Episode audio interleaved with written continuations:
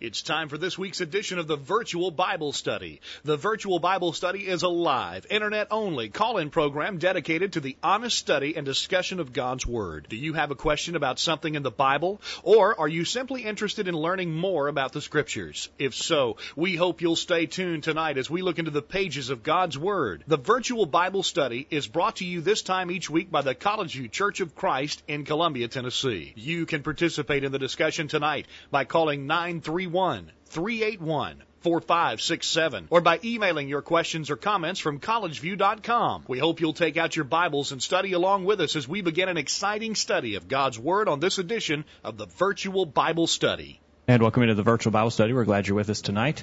We hope you'll stay tuned for the next hour as we enter into an exciting discussion of God's Word.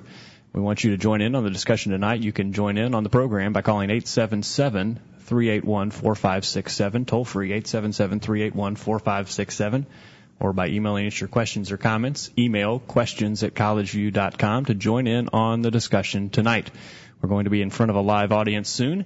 I am Jacob Gwin. My father, Greg Gwin, is on his way into the room tonight.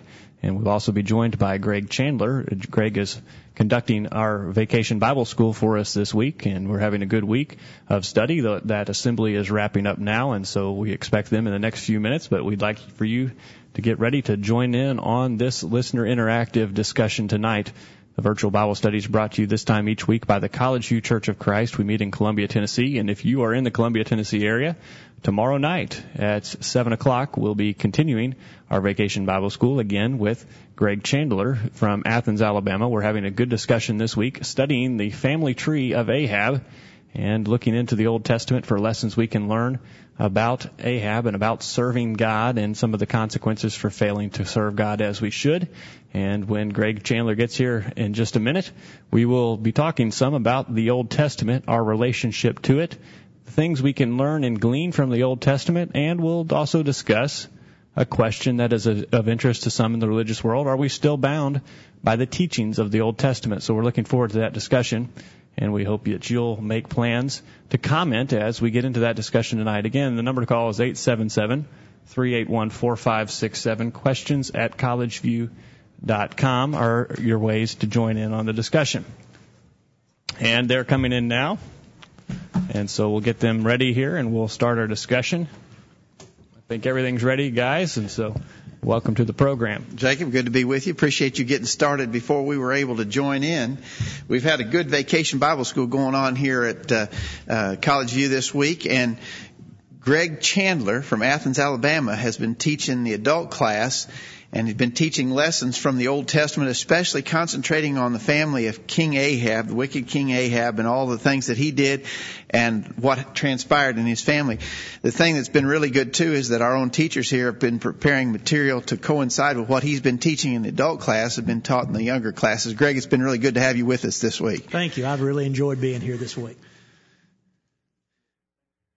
Thank you for joining us this week. Really had some good lessons and. Um, You've spent a lot of time in the Old Testament. You see some value in it, no doubt, or else you wouldn't have uh, gotten so deep into studying what God's revealed to us in the Old Testament. Yeah, I think that's right. I've said several times, especially when I have the opportunity to teach younger people about it, kids about it, that really you cannot understand fully the New Testament uh, without having a good understanding of the Old Testament. So much of what we find in the New is built Uh, on the prophecies, the promises, the laws that are given in the Old Testament. We see the fulfillment. We see it really as a continuing story. And I, I think that's what a lot of people miss in their study is that how when you start at Genesis, while there's a number of books in the Bible, really it's one story, one continuing story about how God is preparing a plan to save mankind from his sins. And certainly the Old Testament fits that pattern. Exactly right. There's a lot of things that, as you mentioned, Greg, we, we just couldn't fully understand. Even if we had our New Testament exactly as it is, there are a lot of things that we just wouldn't have information about uh, if we didn't have the Old Testament. We learn a lot about God Himself uh, from the Old Testament. In Hebrews chapter 1 and verse 1, the Hebrew writer says, God who at sundry times and diverse manners spake in time past unto the fathers by the prophets. We learn all about God's dealings with people throughout the Old Testament period, and we find a lot about His very basic nature. You know, you've been teaching us this week concerning the family of Ahab. Right there's a classic example of how that God does not tolerate evil. He will not abide it, and He will ultimately punish those who do not keep His will. Ahab's family is a great example that. Yeah, I think that's right. And you look at that and you see that even with an understanding of God, as wicked as Ahab was, when he humbled himself, God was still ready to show mercy. Still, after all that he had done, still willing to show mercy. But when Ahab chose not to continue doing what was right, you're exactly correct that he was ready to bring the punishment on. Let me ask you, though, we, you've talked about some bloody events and some uh, pretty rough dealings that God had with his people. I think it's the same God that we serve today. I mean, has he changed uh, his character and his nature, and is he not quite as uh, upset about uh, people doing wrong today? It's interesting that so many people tend to separate the God of the Old Testament and the God of the New Testament, and, and certainly you don't do that. Same God, same God showing the same kind of judgments throughout. You look at the nation of Israel. While there were times, such as with the family of Ahab, that he showed uh, punishment in, in a very bloody way, as you said. You look at the nation itself. How much mercy did he show to Israel? Really, they should have been struck down there at Mount Sinai when they chose to desert God, to build the golden calf, to worship it. God had full right because they had broken the covenant. But what did he do in his mercy? He allowed them to remain. And you see that continuing on for generation after generation where God will say, if you will turn to me, We'll forget the past. If you seek my forgiveness, we can go forward with a good relationship. And so certainly the love, the mercy that we see in the New Testament is readily prevalent in the Old as well. Greg, is that is that pretty much how you would approach the question if someone were to say, you know, I read my Old Testament and it's so bloody. You know, there's so much bloodshed. We, in our study tonight, we were talking about Jehu as he was God's agent to wipe out basically uh, uh, Ahab's family, and it was a large family, an extended family, and there was a lot of bloodshed. Do you basically answer people say, "What about all that bloodiness in the Old Testament? Do you you you, you balance it with the mercy that's also shown?" Yeah, I think I think that's right. Uh, we tend, I think, to focus on the punishment of the Old Testament because well, just quite honestly, those are some very interesting sections of Scripture, and we tend to, to look at those. But yet you look at the number of times that God is merciful to his people. And although there is bloodshed, although God, yes, does strike people down, it's not without warning. It's not without opportunity to repent. It's not without God saying, this isn't how it ought to be. This isn't the kind of relationship I want. And you know, surely one thing we have to learn from that is this God, the same God we serve, if he, if he had an ultimate end of his patience, his long suffering to those people and brought a, brought a horrible punishment upon them, then that's the God we face in judgment. And, and we can expect the same kind of treatment. Merciful, gracious, willing to forgive, but ultimately will punish those who disobey.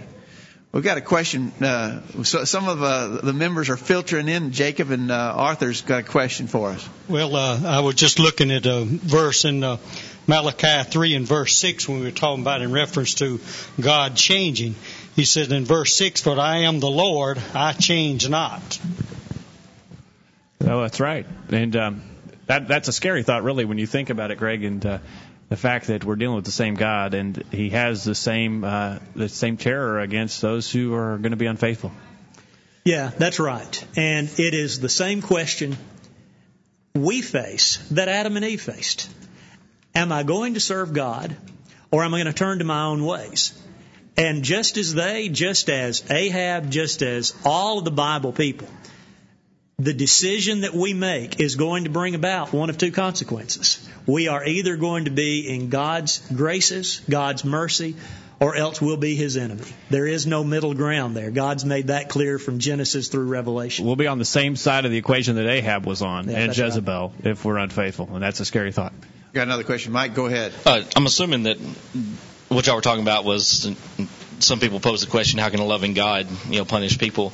And I was talking with someone sometime, and I wanted to get your input on it. Uh, they had they had brought this brought up this question. They understood about God punishing like Ahab and Jezebel, but what they questioned was, what about like all the other people who were punished who weren't maybe direct directly there, involved? There were some in, there were some incidents where women and children were punished. That's like uh, yeah, like uh, was it Achan at Ai? Remember, and God punished the entire the entire family just for you know his sin, and they were asking about you know how could a loving God do that when there weren't people who were I guess quote unquote directly involved in the sin. I was just wondering what what might be the best. Uh, what do you think, Greg? How would you answer that? Basically, the question is when innocence suffered. You know, there were several episodes when King Saul utterly destroyed the Amalekites. That means he killed the children too. What about those kind of episodes?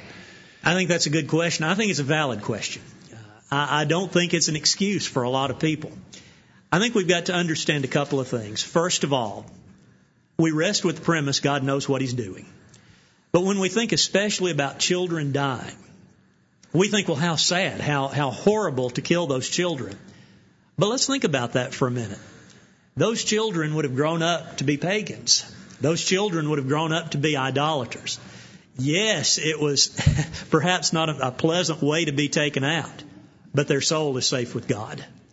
And I think in that, we were talking about the mercy of God earlier. Certainly we see that mercy being displayed.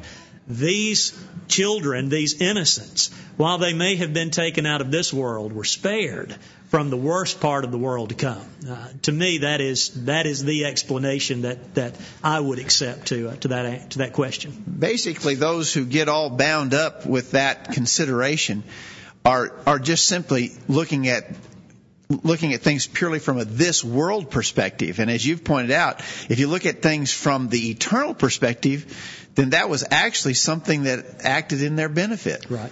I think that's a good way to look at it and a good explanation. Um, you know, in regards to these kind of things, we learn about God, we learn about His nature, we learn about His dealings with mankind. You know, the New Testament makes several references, and I've picked out three in the New Testament where it says these things, these sort of things are recorded for our benefit. In Romans 15:5, whatsoever things were written aforetime were written for our learning, that we through patience and comfort of the scriptures might have hope. 1 Corinthians 10 verse 11 says, Now these things happened unto them for ensamples, and they are written for our admonition, upon whom the ends of the world are come. And Hebrews 10, 28 and 29 says, He that despised Moses' law died without mercy under two or three witnesses. Of how much sorer punishment, suppose ye, shall he be thought worthy who hath trodden underfoot the Son of God. In other words, the New Testament writers said, learn the lessons of the Old Testament. See how God dealt with people back then. And, there, and, and be aware and be warned and learn what you ought to do to faithfully and effectively serve God. All right, let's uh, take a break and we'll come back. And we'd like to take a call or an email from you at 877 381 4567, or you can send your email to questions at collegeview.com. We'll take a break and we'll hope to hear from you on the other side. Stay tuned. We'll be back right after this. Did you hear what they just said? Call in during this break and let everyone know what you think. The virtual Bible study continues after this announcement. Hello, everyone. I'm Wade Shelton, a member of the College View Church of Christ. If you're like me, you've probably heard a lot of rumors about what the Church of Christ is all about. Regardless of what the rumors you may have heard, let me just quickly tell you what we are about. The College View Church of Christ is simply a group of Christians that is committed to doing everything that God has commanded us in exactly the way that He commanded us to do it. So we just simply open our Bibles and study them to determine what God has commanded us to do, and then we try to do it. It's just really that simple. Are you interested in being part of a group of people who have this approach to serving God? If so, I hope you will join me and my family as we worship God with the College View Church of Christ this Sunday at 9:30 a.m. I'm Arthur Haynes from Culleoka, Tennessee, and one of my greatest highlights of the week is to listen to the virtual Bible study. We're waiting to hear from you. Call in right now and join in on the virtual Bible study. Now, back to the program. Welcome back to the virtual Bible study tonight, and we're looking forward to your questions or comments. Questions at collegeview.com, 877-381-4567. Jacob, one of the things that we believe as as Bible believers, we believe that the Old Testament is the inspired Word of God. Uh, we'll, we can talk a little later in the program about the fact that it's not our law today that we live under the New Testament law of Jesus Christ, but nonetheless, the Old Testament is a book and a writing that was inspired by God, and it is therefore uh, important in that regard. Even the New Testament uh, mentions the inspiration of the of the Old Testament. In 2 Peter chapter 1 verse 21, Peter said the prophecy came not in old time by the will of man, but by but holy men of God spake as they were moved by the Holy Ghost. Peter was talking about the Old Testament. He said it was written by men moved by the Holy Ghost. In 2 Timothy chapter 3 beginning verse 15, Paul says to Timothy, From a child thou hast known the Holy Scriptures, which are able to make thee wise unto salvation. That's got to be the Old Testament. Timothy would not have had the New Testament as a child. And then he goes on to say, All Scripture is given by inspiration of God and is profitable for doctrine, for reproof, for correction, for instruction in righteousness. And, and so he's saying, he's speaking there of inspiration and has reference to Old Testament Scriptures. Uh, uh, I think the same principle applies to New Testament Scriptures, but he was speaking of the Old Testament Scriptures. Jesus himself gave testimony to the inspiration of the Old Testament. Look at a couple passages in Matthew chapter 5, beginning verse 18. Jesus said, For verily I say unto you, till heaven and earth pass, one jot or one tittle shall in no wise pass from the law till all be fulfilled. Now, the jot and the tittle, as I understand it, were the small strokes of the pen that constituted the Hebrew alphabet. We might say it was like crossing the T and dotting the I in the English alphabet when you write. The, the Hebrew alphabet's real complicated. I tried to learn it one time and had to give up. It's, uh, but it, it, letters are distinguished from one another by very slight little changes, little strokes of the of the pen. But here in Matthew chapter five, verse eighteen, Jesus said that that the slightest strokes of the pen in the writing of the Old Testament were there because God intended them to be there and that they would stand until all was fulfilled. Now we believe that Jesus fulfilled the old law and replaced it with his New Testament law. But Jesus there is testifying to the fact that the, the very letters, the very form of the letters that constituted the Old Testament were there because God intended them to be there. That's how thorough the inspiration of the Old Testament is and was. In Matthew chapter 22, there's an interesting episode where the Sadducees, who doubted the resurrection, were trying to put Jesus on the spot, and they uh, they had asked him about a, a man who died, and his brother married his wife, and went down through seven brothers. You may remember the episode. But Jesus, in disproving their false idea that there's no resurrection, said in Matthew 22, verse 32, uh, he said, beginning verse 31, he said, But as touching the resurrection of the dead, have you not read that which was spoken unto you by God, saying, I am the God of Abraham, the God of Isaac, and the God of Jacob? God is not the God of the dead, but of the living. Here, Jesus quotes what God said to Moses at the burning bush, recorded in Exodus chapter 3 and verse 6. He said to Moses, God said, now get this, God said to Moses, I am present tense, I am the God of Abraham, Isaac, and Jacob. Well, Abraham, Isaac, and Jacob had been dead for centuries at that point in time, and yet God said, I am, present tense, their God, indicating that they still exist, that they have not ceased to exist. They're not living on earth, but their spirit still lives. There is life beyond the grave. Jesus based that entire argument upon the tense of the verb to be. He didn't say, I was the God of Abraham, Isaac, and Jacob. He said, I am, present tense, the God of Abraham, Isaac, and Jacob. And on the basis of the tense of a verb, Jesus based his whole argument. Now, what that tells us is, Jesus surely believed that the Bible was very literally, the Old Testament was very literally inspired by God. Uh, and, and, and we could extend the arguments, but the scriptures certainly make it clear that the Old Testament was inspired of God. Now, that being the case, we would expect it to be free from error.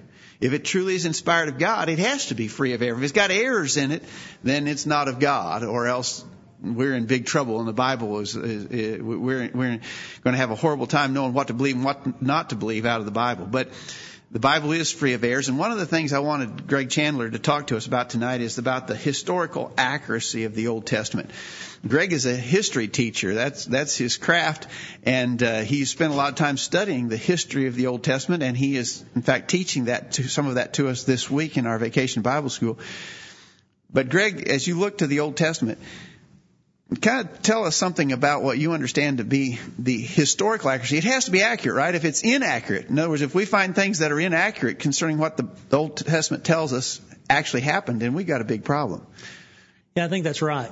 Sometimes people who examine the Bible get a little, I guess, disturbed by the fact that there's not a huge amount of science, not a huge amount of history recorded in it. Uh, I think we have to realize that God never intended the Bible to be a science book or a history book. We accept it because God said it's true. With that being said, though, you look at the Old Testament and it's amazing how much of it will fit hand in glove with the history that we would find in a regular Western Civ textbook. As we go back and we look at the, the ancient history on up through uh, the time of the Old Testament, even to the New, how many of the things fit together so well. Uh, much of what we read about archaeology will support what we find in the Old Testament. We don't find people uh, who all of a sudden find something that discredits the Old Testament. It's just the other way around. Uh, archaeological discoveries will be made, and it's going to, to concrete the idea that this is exactly what happened, just as God said it would. Uh, I think specifically with that argument uh, about the, the nation of the Hittites. For many, many years, the Hittites supposedly didn't exist. Here was the error in the Bible. No nation of the Hittites. Well, archaeologists continued to dig. Guess what they found? they found evidence of the Hittite community. In fact, today, the Hittites are a standard part of a high school textbook on world history. Well, the Bible was correct. There's one of those occasions where someone said God doesn't know what he's talking about. Here is a book that's just a recording of myths and legends. Once again, though, it was proven accurate. I think as well, uh, as we consider the prophets and the prophecies that were made, so much of what they said and the times that they lived support the, the historical aspect. We think about Daniel uh, serving in Nebuchadnezzar's court. We read about him uh, referring to Nebuchadnezzar rebuilding Babylon. Well, there's people who want to put Daniel at a different time period. They say, well, he couldn't have made all of those prophecies. He had to know what had happened. Well, no, his, his book fits right in with the time of Nebuchadnezzar. Uh, we think about our subject this week. Uh, we look at the ancient Assyrian text. There's mention of King Omri of Israel. Uh, there's mention of the fact that he pays tribute. There's mention of the fact that he was a great king who controlled the Moabites. We have the rock that's been excavated on which that, that's stated. And I think so many of those things, so many of the prophecies, and really so many of, of just the facts God include, give us the evidence that these things really happened. They happened in the time period He said, and these world leaders played a part in it. So, as you said, the Bible's not a history book, not not intended to be to be a general history book or a science book either, for that matter. But for instance, in regard to science, it's not a science book, but wherein it speaks of things that science could either confirm or, or disprove. The, the science always confirms what the Bible has said. Same is true with history. It's not a general history book. It is actually a very specific history of the of the family of Abraham, and God's dealing with that family of Abraham, leading all the way up to the birth of Jesus Christ. But the history is accurate. It would have to be. If God was behind it, we would expect nothing less. Uh, and and not everything is confirmable by archaeological discovery, but wherein archaeologists have found things, they have just always continuously confirmed the Bible account. There, there's not been any uh, any archaeological verifiable archaeological discovery that has ever contradicted a biblical historical reference. It's also true about the geography. As that history unfolds, some geography is told, and and the geography bears up with with uh, the lay of the land, so to speak. Yeah, that's exactly right. You you look at these places and continually, what are archaeologists finding? This was the settlement that was mentioned in this particular place. And uh, sometimes we know the names may get a little confusing, but yet if enough research and study is done, it's going to bear out uh, that these places did exist and there typically is proof that they were there. What about the prophetic accuracy? You mentioned uh, some prophecy tonight that uh, was very, very, very telling. What about the prophetic accuracy of the Old Testament? To me, that's that is absolutely amazing. I think specifically Well, two things. First of all, with the prophet Isaiah and the prophet Jeremiah, who mention by name that King Cyrus is going to lead the people out of captivity, going to release them from captivity. We think about that. Cyrus wasn't born, his father wasn't born, his grandfather wasn't born, years and years, centuries before he comes along. But yet God knows him by name. If, if we were trying to create a book just simply to deceive people, I don't think we would get that specific. We would try to to make it very general, uh, almost like a, a fortune cookie, where where anything could fit into it. I think as well, the prophecies about Jesus Christ are absolutely tremendous. The name of the city where he's going to be born. If you and I wanted to fool somebody and we said, well, in, in 300 years, the President of the United States will come from, we would probably do better saying Los Angeles or, or New York City or Washington D.C., places with big populations. We wouldn't choose a tiny little community. But yeah, what does Micah the prophet say? He's going to be born in Bethlehem Ephrathah. In fact, two Bethlehems, and he narrows it down to the specific. We think about the virgin birth being prophesied. We think about the type of death he would die. We think about how he would die. Dying between two wicked men, buried in a rich man's tomb. Why would a prophet who's trying to deceive us specifically make those arguments? Why not generalize so that we could fit anything into that? Again, it shows us how amazing the Bible is and how verifiable those prophecies are. Uh, I think you made an interesting point. You know, uh, every New Year's, some of these uh, people who claim to have insights into the future will make predictions about what's going to happen, you know. And they're real vague. I mean, they, they, you know, a movie star is going to get a divorce and marry somebody else this year. Well, no kidding. You know, how often does that happen?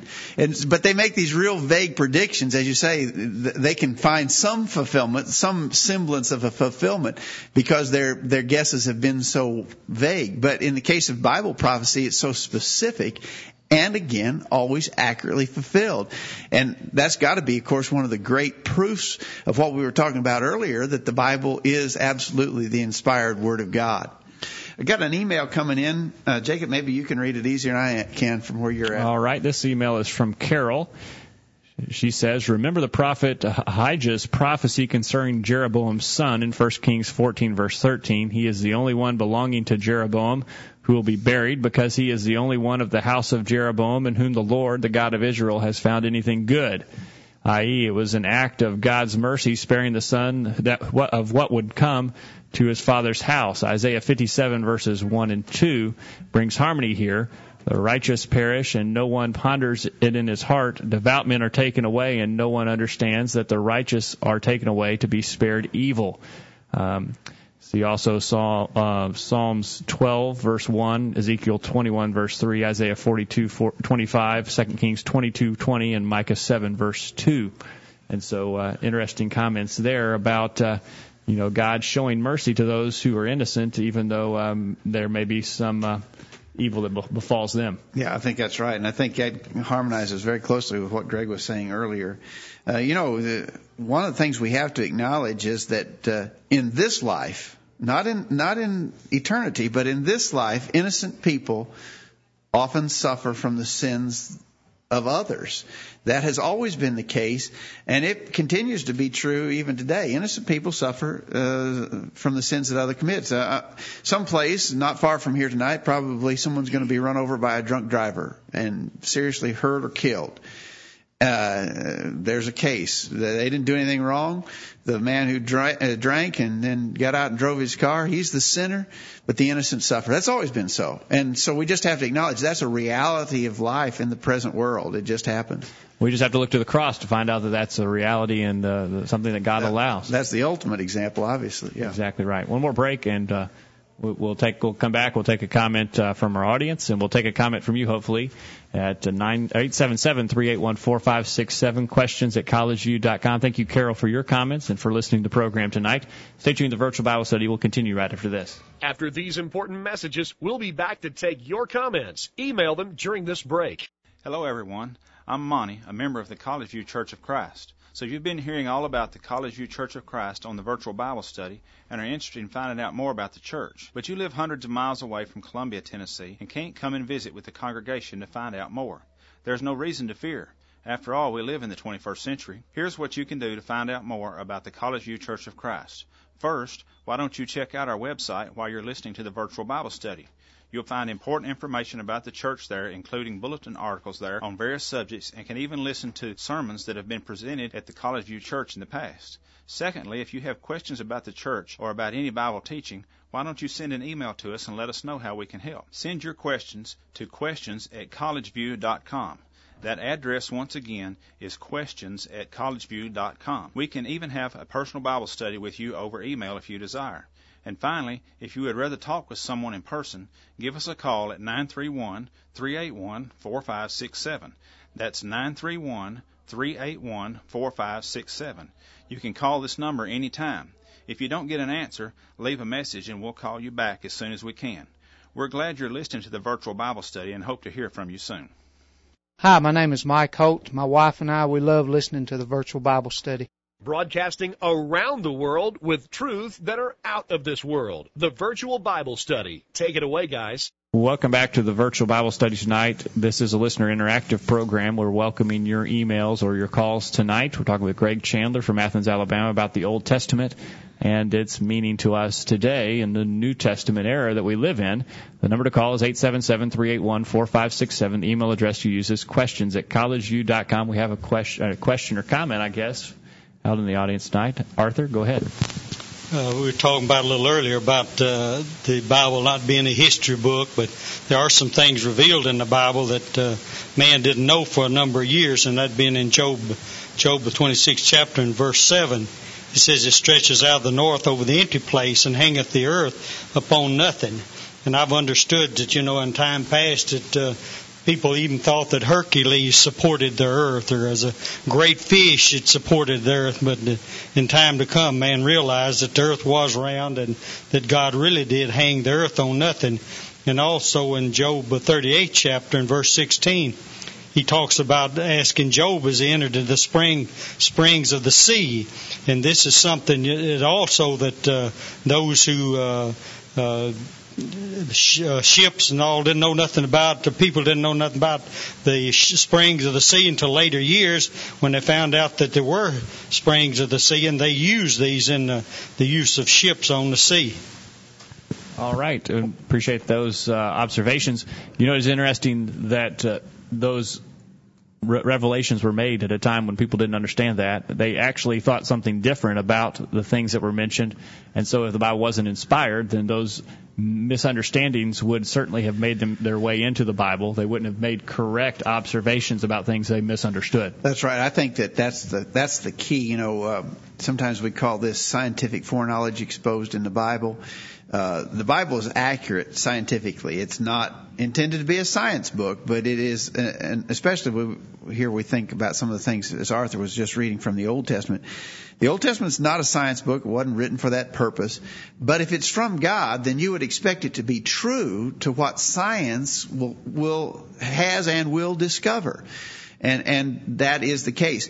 Now think about it, as you were just mentioning, Jacob, if, if men on their own had written the Bible, then they would have brought in the unlearned superstitious views that existed in the in the times in which the Bible was written. Uh, you know, and we know that throughout the ages there have been just what we now regard to be silly ideas that were held in common belief. As Arthur said, how the earth was suspended. Men believed that there must be something holding it up. Uh, but the Bible never said anything like that. Uh, I, I remember reading where at one time the, the considered opinion of those who were supposed to be knowledgeable of such things is that men came forth from little white worms that crawled out of the Nile River and turned into men. Uh, that's not what the Bible says. The Bible never said anything like that at all. But I mean, you could just multiply the examples, Greg. You might have some examples of others that you've heard of, of superstitious views that would have been included in the Bible if men were just writing it on their own.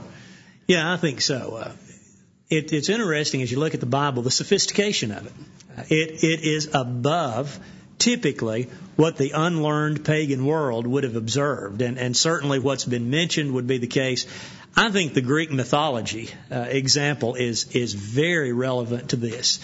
Here, the Greeks were to be were considered the most enlightened, uh, and still to some extent they are. We, we talk about that era uh, of, of being such a time of learning. But what is mythology? What's literature to us? That was their religious belief and we look at that, all the superstitions, all of the, the idea of multiple gods who grew angry as we do, who had human emotions, who had flaws. We don't find any of that coming into the Bible anywhere. We see a God who is supreme, a God who is above man, but yet condescends to understand. Never do we see a writer trying to create a God in man's image, as we see with the, the mythological characters of the Greek time period, especially. Exactly. And, right. and, those weren't just funny stories they were making up. That's the best that they could do. That's, That's right. That was what they really thought was the explanation to the world that we live in. So yeah, they, but but it conveys their superstition, their lack of learning, is conveyed in the fact that that's what they had to come up with. They didn't they didn't know better. Now, think of some of the Bible writers. Why didn't they do the same thing? Well, the reason they didn't, they would have on their own, but the reason they didn't is because God was guiding their process. Again, we're welcoming your call at 877-381-4567 or your email with a question or comment at questions at collegeview.com. Mike, you have a question or comment? Yeah, um, one of the things that's always impressed upon me you know, about the Bible is how God has always used, not always, but a majority of the time used people that if men were writing, that that person would not have been selected to carry out God's plan. You know, even if you think about Jesus, as Greg pointed out, being born in Bethlehem, but not only that, the Savior of the entire world being born in a manger and being laid in a in a feeding trough is not exactly how you would think that you know the, the greatest person to have ever you know lived on this earth would come into the earth. Uh, and things like that. Even when David was appointed king, remember uh, you know, all of Jesse's sons were there, but David was not even thought to, you know, be that. And God said, you know, go go get him. You know, the, person who doesn't even look like it. However, if man was to write it, you know, we would look on the outer on the outer person and say, oh, well, you know, this person is big and strong, therefore he deserves to be king and leader, or you know, he has a lot of money or wealth or something like that. Even the apostles were, you know, quote unquote unlearned men you know, in, in Acts, you know, many times they were saying, you know, these people are ignorant and unlearned, and here they are, you know, talking about this. I think that's one of the strongest, at least in my opinion, is one of the strongest uh, uh, arguments for. I, I agree, and that, that that's compelling when you stop to think about it. It just absolutely disproves the possibility that men did it on their own. All right, we have a question or a, a email from Don in Nashville. Don has a comment about mistakes in the Bible. 2 Kings chapter 25, verse 27, and Jeremiah 52, verse 31 are almost identical, except one verse says the 7th and 20th day, while the other verse says the 5th and 20th day. Is this a mistake by the scribes, or were there different ways of counting days? How would one explain this to an atheist who is trying to prove that the Bible doesn't have mistakes? You're turning there, Dad, in your Bible, I assume, to Second Kings chapter yeah. 25. I'll yeah. have t- Jeremiah 52 ready for you. Okay, Second Kings 25 and verse 27 says, um, And it came to pass in the seventh and thirtieth year of the captivity of Jehoiachin, king of Judah, in the twelfth month, on the seventh and twentieth day of the month, that evil Merodach, king of Babylon, in the in the year that he began to reign, did lift up the head of Jehoiachin, king of Judah, out of prison. So he says that happened on the seven and twentieth day of the month. And what we got? All right, over in Jeremiah 52, verse 31, and it came to pass in the seven and thirtieth year of the captivity of Jehoiachin, king of Judah, in the twelfth month, in the five and twentieth day of the month, that evil Mel, Merodach, king of Babylon, in the first year of his reign, lifted up the head of Jehoiakim, king of Judah, and brought him out of prison. All right. Do you have any comments about that, Greg? Off the top of your head? No. there you go. I think, you know, um, a man named Haley wrote a, a book that's can still considered to be sort of a classic reference work alleged discrepancies of the Bible, and he deals with a lot of these kinds of things. And I think probably the answer is that that was a scribal error, perhaps, that they just missed it when they were copying. Remember, of course, that the Bible was copied for centuries, literal centuries. Uh, uh, well, over over 2,000 years actually. The Bible was copied by hand. To get a copy of it, you made a handwritten copy. And there's there's a possibility that on some of those passages like that, that's just full of numbers and dates, that there could have been a scribal error, and then it got picked up and was carried on. I, I think that's a legitimate answer, and I don't really think that shakes our faith in the accuracy of the Bible, but it is something that some people will jump on to try and make a point. Yeah, I think that's right. You look at these men who are copying through the centuries they are not inspired. And so they would be very much as likely as we would to look at a number and perhaps transpose the numbers, look at it one way. I think what we need to do is back up and say, look at the themes of the Bible. Do we find any major contradictions there? Yeah, there may be a time or two where numbers uh, are, are not lining up specifically. But yet, for a book to have been written over as many centuries by as many writers as the Bible was, and they're all together on theme, they're all together on purpose, uh, I think we have to take a look at that as well. You know, typically when, and Don is saying, how do I answer an atheist who says, ha ha, I found a mistake in the Bible? You know, I, I think, and I don't mean to be, you know, flippant about this, but I think probably a good answer would be, is that the best you can do? You know, you found one place which could be easily explained as a scribe's error. Uh, that's the best you can do. That's the best contradiction you can find in the Bible. You know, that, that's understandable. That's explainable. Uh, but as you say, the truths, the, the real truths of the scripture are, are without contradiction. And so, you know, uh, you might find a number like, and they're very, honestly, it's amazing that the incidents are as rare as they are. There, there are more. You can find some others like that, but they're not many. Um, and it's, it's really amazing that they are so few. And that likely speaks to God's providential care in preserving this book and bringing it forward through the centuries so that it is preserved for our use today. You know, the, the, the, the Bible as a whole is more uh, confirmed by way of the manuscript evidence that supports it than any book of antiquity. I mean, it's not even close. Uh, you, you think about uh, uh, the, uh, Homer's work, the Odyssey and the Iliad. I think there's four or five manuscripts of that that date back so far, and yet no one disputes that it's been carried forward accurately to today. There's hundreds and thousands of manuscripts of the Bible that confirm its accurate transmission to today, and so uh, you know we, we've got real reason to believe that we've got a legitimate and accurate copy of what God wanted us to read. Yeah, I think it's interesting as well. If you look at even history books, uh, I, I read a number of them, and it is not rare at all for a historian to say, well, the man writing about this in the late 1800s missed this fact. He got this fact wrong, and, and new research has brought that out. Do we ever read Paul saying that about Samuel, saying that about Isaiah, uh, saying, well, they didn't understand fully. They, they missed it, and I've got to straighten things out now. It fits together seamlessly. And I believe that's testimony as well, that the number of writers, none of them seeking to make a name for themselves, none of them trying to highlight mistakes of others because there were no mistakes to highlight. Exactly right.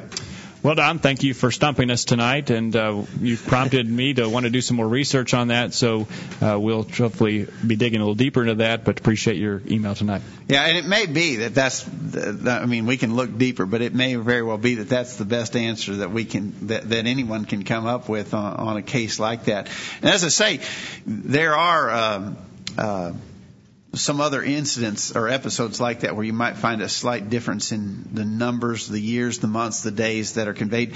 But it's interesting that that's that's the only place that the skeptics have to go. That's that's what they've got to attack. That's that's the best they can come up with, and it's a pretty weak charge at best. Uh, that I might reference again that book I mentioned, Haley's alleged discrepancies of the Bible, and it's a standard reference work. It's been around for a long time, and uh, it, it, deals with a lot of those kinds of, of, things specifically. I think your copy of that's on loan at my house. Yeah, right I think now. you got my copy. All right, all right. We're going to take one more break. Eight seven seven three eight one four five six seven. Questions at collegeview.com. When we get back, we'll go to the top of the hour with your questions or comments. Stay tuned. The virtual Bible study continues after this. Have you checked out all of the resources on collegeview.com lately? Check it out now while you listen to these important messages. The virtual Bible study will be right back after this. I'm Tom Goodall, a member of College View Church of Christ. Do you have a question about what has been said on the virtual Bible study tonight? Perhaps you disagree with something that was said, or would just like more information about what you've heard. If so, we'd love to hear from you. Please contact us with any questions or comments that you might have. Email us at questions at collegeview.com, and we can discuss any of your questions or comments with you privately or over email. Or if you would like to speak with someone in person, call us at 931 381 4567. Our promise to you is that we'll do our very best to give you a Bible answer for anything that we do or teach, and that we will do so in a loving manner. So if you have any questions or comments about our program tonight or any Bible subject, email us at questions at collegeview.com or call 931-381-4567. Thanks for listening to tonight's virtual Bible study and we hope to hear from you soon. Hello, my name's Jeffrey Vernon. I'm 13 and this is the virtual Bible study. For he hath said, I will never leave thee, nor forsake thee, so that we may boldly say, The Lord is my helper, and I will not fear what man shall do unto me. Hebrews 13, verses 5 and 6. The virtual Bible study continues. All right, welcome back to the program. We're talking with Greg Chandler, who is holding our vacation Bible school this week, and we've enjoyed his lessons. One more lesson to go tomorrow night at 7 o'clock. We hope you'll make plans to join us if you're in the area. We'd like for you to join in on the discussion tonight as we talk about the Old Testament, its relevance to us, its inspired nature, how the Bible shows us from the way that it is written, how it is inspired from God. We'd like to hear from you. 877-381-4567. Questions at collegeview.com. Arthur. Mike Smith, what were you saying Oh, about uh, the unique nature of the Bible? Uh, yes. Um, recently, in some lessons we had here at College View, was pointing out that the Bible was written by about 40 men. We aren't exactly sure if it's 41 or 42 because there are some books that we aren't sure who they were written, such as Hebrews. But it was written by about 40 men over a period of about 1,500 years. And the Bible is so amazingly is continu- continuous. You know, its, its continuity is amazing um, and it's complete. And that uh, should be an amazing proof that it is uh, the, the Word of God. You know, if you get 40 men to agree about anything, you're doing an amazing thing. Uh, some of us have had the experience of sitting in business, church business meetings. Try to get 40 men in a church business meeting to agree about anything is a huge task. And here you've got these 40 Bible writers who wrote over a long period of time. Most of them did not know any of the others. Some of them did. There were some who had acquaintance, but most of them didn't even know each other. They lived in different times, different places, spoke different languages. And yet when you put their finished work together, it's free of contradiction. That's amazing. That just could not possibly have happened without God's guidance. I think you're exactly right, Mike. All right, 877-381-4567. Jump on the phone or send us an email to questions at collegeview.com. Well, uh, yeah, Don, uh, in reference to Don's email, Don, we've uh, done a little bit of searching on the internet. Don't have anything conclusive for you yet, but it does look like there may be an explanation also in uh, perhaps a different calendar being used and therefore a different uh, reference there, referencing two different calendars would come up with potentially two different days of the month there, depending on which calendar you were using. We'll still continue to do some more research on that, but that is a potential explanation. One of the things that we could mention about the Old Testament is that the, scriptures tell us that a pattern is established in the Old Testament that serves as a, a, sort of a shadow of how things were to be in the New. In the book of Hebrews, beginning chapter 6, the Hebrew writer says, Hebrews 9 verse 6, Now these things were thus ordained. The priest went always into the first tabernacle, accomplishing the service of God. But into the second went the high priest alone, once every year, not without blood, which he offered for himself and for the errors of the people. The Holy Ghost, this signifying that the way into the holiest of all was not yet made manifest, while as the first tabernacle was yet standing which was a figure for the time then present, in which were offered both gifts and sacrifices that could not make him that did the service perfect, as pertaining to the conscience, which stood only in meats and drinks and divers washings and carnal ordinances imposed on them until the time of reformation. But Christ being come and high priest of good things to come by a greater and more perfect tabernacle, not made with hands, that is to say, not of this building, neither by the blood of goats and calves, but by his own blood, he entered in once into the holy place, having obtained eternal redemption for us. That's one reference from the book of Hebrews, and others could be cited that that draw on that Old Testament example of how the sacrifices were made, how the priest offers the sacrifices, how there was limited access into the holy uh, holiest of holies, and uh, you know, very restrictive and repeated sacrifices necessary. And then we come to the New Testament, which Christ once offered His blood as a sacrifice for all and entered into the very presence of God to serve as our high priest. Uh, there's this real symbolism there that we wouldn't even, Greg, you said this earlier, we would not even understand the reference if we didn't study the Old Testament. Yeah, that's right. You think about where Paul says Christ is our Passover. now, without an Old Testament background, that's going to be meaningless to us. We're going to have no knowledge of it. Uh, Christ being the, uh, called the perfect Lamb we go back and we reference the fact that a sacrificial lamb had to be spotless without broken bone. So many of those things that we see point us to what the New Testament is teaching. And, and again, I, I think we've got to have that background to have a full grasp on the New. You know, I've, I've heard Christians who'd say, oh, we study in the Old Testament. Why are we wasting our time studying the Old Testament? Well, just for these reasons that we've just mentioned. It's a, it's an important, it's a necessary study. You are not a thorough Bible student if you have not spent time studying your Old Testament.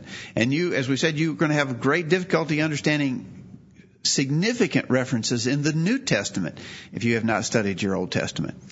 And you know, we really couldn't understand, as we talked about earlier, the judgment of God. We don't really see any judgment of God in the, in the New Testament. All of that understanding of how God judges has to come from the Old Testament. It's prophesied in the New Testament, warned against, but we don't see the fulfillment of that and so we wouldn't have any any reference uh, as we talk about uh, God and uh, His judgment. We have an email coming in. We read, It is interesting how science and archaeology walk hand in hand in supporting each other and in verifying the accuracy of the Bible. Science is a study to find and prove the unknown. Archaeology is a study to find and prove the known. Through the centuries, they have been working together to come to the same conclusion of the accuracy of the Bible and its contents. All right, interesting. I think that's a good statement. I think it's exactly right that both Bible and the Bible has been confirmed by both science and archaeology, and uh, you know. If you thought of a book written that long ago, you know, the, the oldest parts of our Bible are 3,500 years old. The newest parts of our Bible are nearly 2,000 years old. And you think about a book that was written that long ago and made reference to things that science could either con- confirm or deny you would guess, you would be taking bets probably that, oh yeah, that, that book will be easily disproved. And yet it's not. And so that's an, uh, an amazing sign of its inspiration. I think our, our emailer is exactly right. You know, it also highlights the fact that it is uh, a very a very uh, dangerous thing to try and harmonize the Bible with science. So when science contradicts the Bible, we should never try and bend the Bible to harmonize with science. And that's been done in the past, and uh, and we need to be careful. And be there are people still trying to do it, and the yeah. problem is science. Science is a, is a shaky foundation because it's constantly changing. And when if, if you try to compromise the Bible to to make it harmonize with science today, you better be careful because science tomorrow will be different than it is today, and then you've lost your footing altogether. We've got just a few minutes left, and one point that we've got to emphasize before we end our study about the Old Testament, about the importance of studying the Old Testament, about the great historical truths and accuracy of the Old Testament uh, but the lessons we learn about God, His dealings with mankind, and all of that that we've discussed tonight, and as we've been studying throughout this week in our Vacation Bible School, we can't leave the study without emphasizing that it is not our law today. This is a point that's, I, I think many of our listeners probably think, well, yeah, we know that. We've been taught that. But you know, that is a point generally misunderstood in the religious world altogether. And so we've got to be ready to defend the truth that says the Old Testament is the inspired Word of God, but it's not our law today. And if we understand the Old Testament fully, uh, Greg, it's easy for us to come to that conclusion. The Old Testament prophesies of the fact of when the time would come when it would, would pass away, and we see that fulfillment in the New Testament. Sure, I think that's right. Because you see that God intended that law for a specific time, a specific group. And again, as you say, the fact that God made reference that one day it would be fulfilled, that it would have served its purpose and make way for the new. Uh, certainly for the one who studies the Bible in its completeness could come to that point very easily. Doesn't do anything to diminish what we learned in the Old Testament. We just see the change in the law and the change of what we're required uh, for today.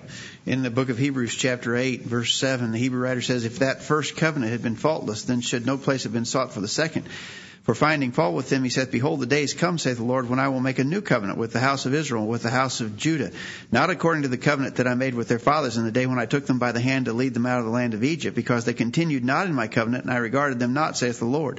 For this is the covenant that I will make with the house of Israel after those days, saith the Lord. I will put my laws in their mind and write them in their hearts, and they shall be uh, I will be to them a God, and they shall be to me a people. And they shall not teach everyone his neighbor and everyone his brother, saying, Know the Lord, for all shall know me, from the least to the greatest. For I will be merciful to their unrighteousness, and their sins and iniquities will I remember no more. Here the Hebrew writer is quoting Jeremiah, the prophet Jeremiah in the Old Testament. I believe it's chapter 31, isn't it, Arthur? Where he made the prophecy of this new covenant that was to come. So as you said, Jacob, the Old Testament itself predicted the end of that law and of that time. Uh, there are a couple passages that I think are very good uh, in the New Testament to show that the Old Testament has, as a law has been abolished. The one I like probably best of all is in Colossians chapter 2. Um, and in Colossians chapter 2, at verse 14, Paul speaks of the blotting out of handwriting of ordinances that was contrary to us Uh, that was against us and which was contrary to us and took it out of the way, nailing it to his cross. So here Paul references some kind of handwritten ordinances which were nailed to the cross of Jesus. Now he does not leave us to to wonder what he's talking about because in verse 16 he says, "Let no man therefore judge you in meat or in drink or in respect of a holy day or of the new moon or of the Sabbath days." Since Jesus nailed certain laws to the cross, we are not expected to be responsible for keeping dietary restrictions of the Old Testament, the holy days of the Old Testament, the feast days of the Old Testament, or the Sabbath day of the Old Testament. It's interesting that the Sabbath there, the observance of the Sabbath was one of the Ten Commandments, the fourth commandment to, to be specific, and we're not expected to keep that, and we're not to be judged by it. Jesus nailed that to his cross, and I think that passage very clearly shows that the Old Testament, all of it, including the Ten Commandments, have been taken away, and they're not our law today. Now, that really stirs a lot of people up when you say the Ten Commandments are abolished, but we emphasize that the principle of nine of those Ten Commandments, they're either specifically restated in the New Testament, or at least the principles are restated in the New Testament, with the exception of the fourth. Remember the Sabbath day to keep it holy. All right, quickly, we have two more emails to get in before the top of the hour.